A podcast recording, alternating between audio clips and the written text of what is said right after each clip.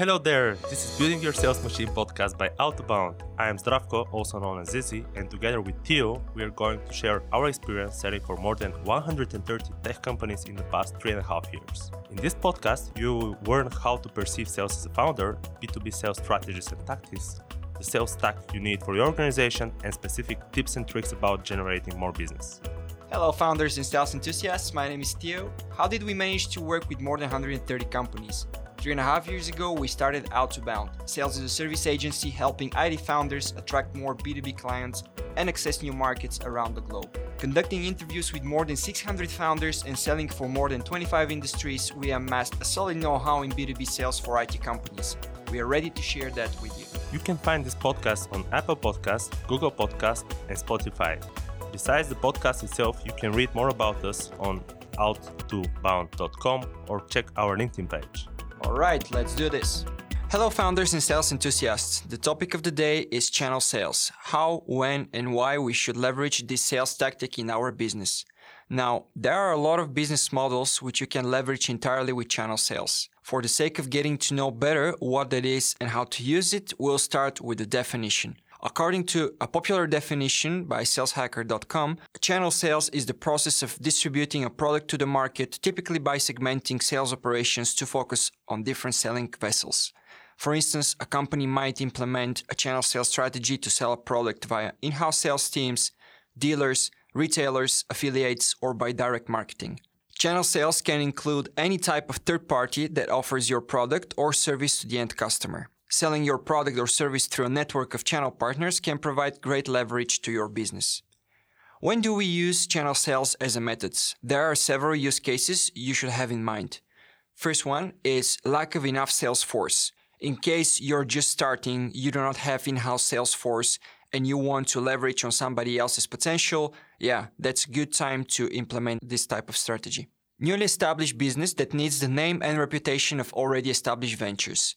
Following on my first example, if you're just starting and you are an recognizable brand on the world scene, the option of getting in touch with big names and associating your brand with theirs could be a huge door opener. Entering foreign markets, especially if you're a European business and you'd like to enter the markets in Asia, Africa, and South and North America, or if you're a business based in Asia and you want to explore the European market, there is a great benefit if you find a local partner through which you can establish your brand on their scene. The last use case that I want to share is complementary solution to already existing product. What that means is that quite often, if you have created a product company or service company, what you have initiated could be a complementary to somebody else's value proposition. So through channel sales, you can find and allocate these same companies and build a partnership together. What are your channel sales options? There are a lot of examples that I can share here. I'm just going to focus on four or six. First one is VAR or value added resellers, affiliate or partner sales, distributors, wholesalers, dealers, and outsource sales teams. When it comes to VARs or value added resellers, these vendors purchase a company's products or services enhance them before reselling them to customers. After signing the deals, VARs craft and customize the software to the needs of their customers, invoice the customers, and support them. Affiliates or partner sales are individuals or companies that can sell your products or services on your behalf in exchange for commission on sales. Unlike in house teams, you don't have to pay affiliates until they make a profit for you. Affiliate programs usually enable organizations like yours to quickly build a large army of sales representatives, and these sales representatives are your sales team. Another channel sales option to pay attention to is outsourced sales teams. In recent past, this model wasn't that popular. However, as the sales landscape is evolving and moving away from the traditional in-house sales teams, now more and more organizations are trusting other companies and agency to outsource elements or the entirety of their sales needs. According to a MarketStar blog post, outsourcing sales enables businesses to remove complexity from the channel programs and increase profitability. From recruiting and onboarding to ongoing support, outsourced teams provide sales forces with a peace of mind. That, in a nutshell, is generally what we at Out2Bound have been doing for the past three and a half, now close to four years. Zizi, can you share an example of when we sold product services as part of a channel partner strategy?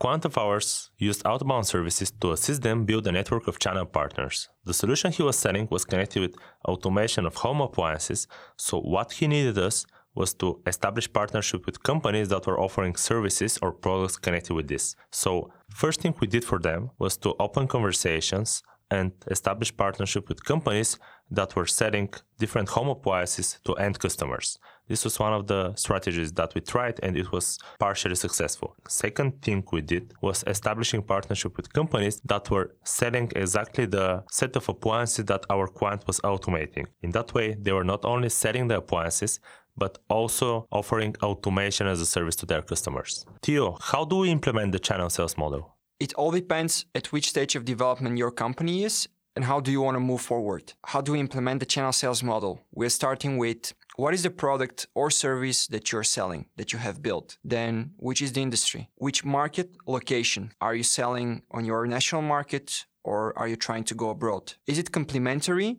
to your partner's offering or could it be sold separately? What is the ROI that you're expecting? Once you have defined all these variables, it's time to define how you're going to execute with your channel partner. There are three options here doing it together, doing it separately, and white labeling. In the doing it together option, both you and your partner are doing sales and marketing activities with the goal to sell together and to increase the profits. This option is also quite useful when your service or product is complementary to what the partner has already established as a value proposition of theirs. Doing it separately would mean that everybody is responsible for the marketing and sales activities. During the doing it separately option, everybody is responsible for the sales and marketing activities. That would mean that you're trusting your partner with your product, with your brand behind it, and just counting on them to make the best out of it. And the last option here is white labeling, which would mean that you're selling your product as a white label to your partner.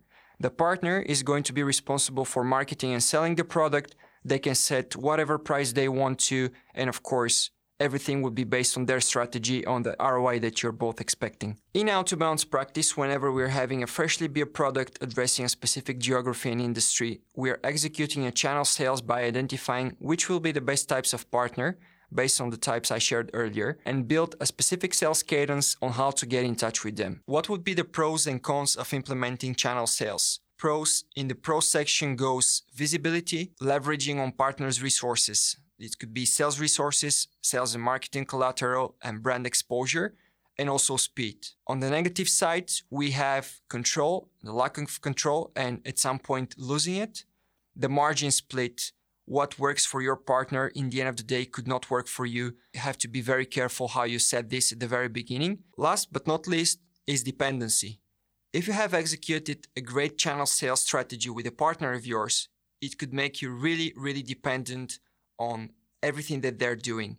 So the general advice here will be to diversify and to maybe include direct sales and any other sales methods within your sales playbook. Zizi, how do you measure if a channel sales program is successful? So, to measure if a channel sales program is successful, you need to take into account what are the channel sales success metrics that we follow? First, what are the total number of partner deals registered? What is the average value of partner deal? What is the average sales cycle length? And what is the percentage of partners who have registered lead in the past month or quarter? Based on that, you need to also take into account the channel sales profitability metrics. What is the customer acquisition cost for partner sales versus direct? What is the retention rate for partner sales again versus direct? And what are the cross sell and upsell rates for partner sales versus direct? And comparing these two, you can decide if it's more successful to do partner sales or your direct sales team is being more successful in delivering results. And remember, channel sales is just another strategy and methodology that you can use. Read more about it. Always have in mind what exactly you're selling and to whom you're selling it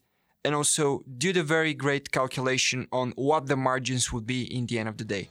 That's it for today's episode. If you find yourself in similar situations like those we described, if you're a founder who's experiencing difficulty selling, or if you have reached to a point where referrals are no longer working for you, do let us know.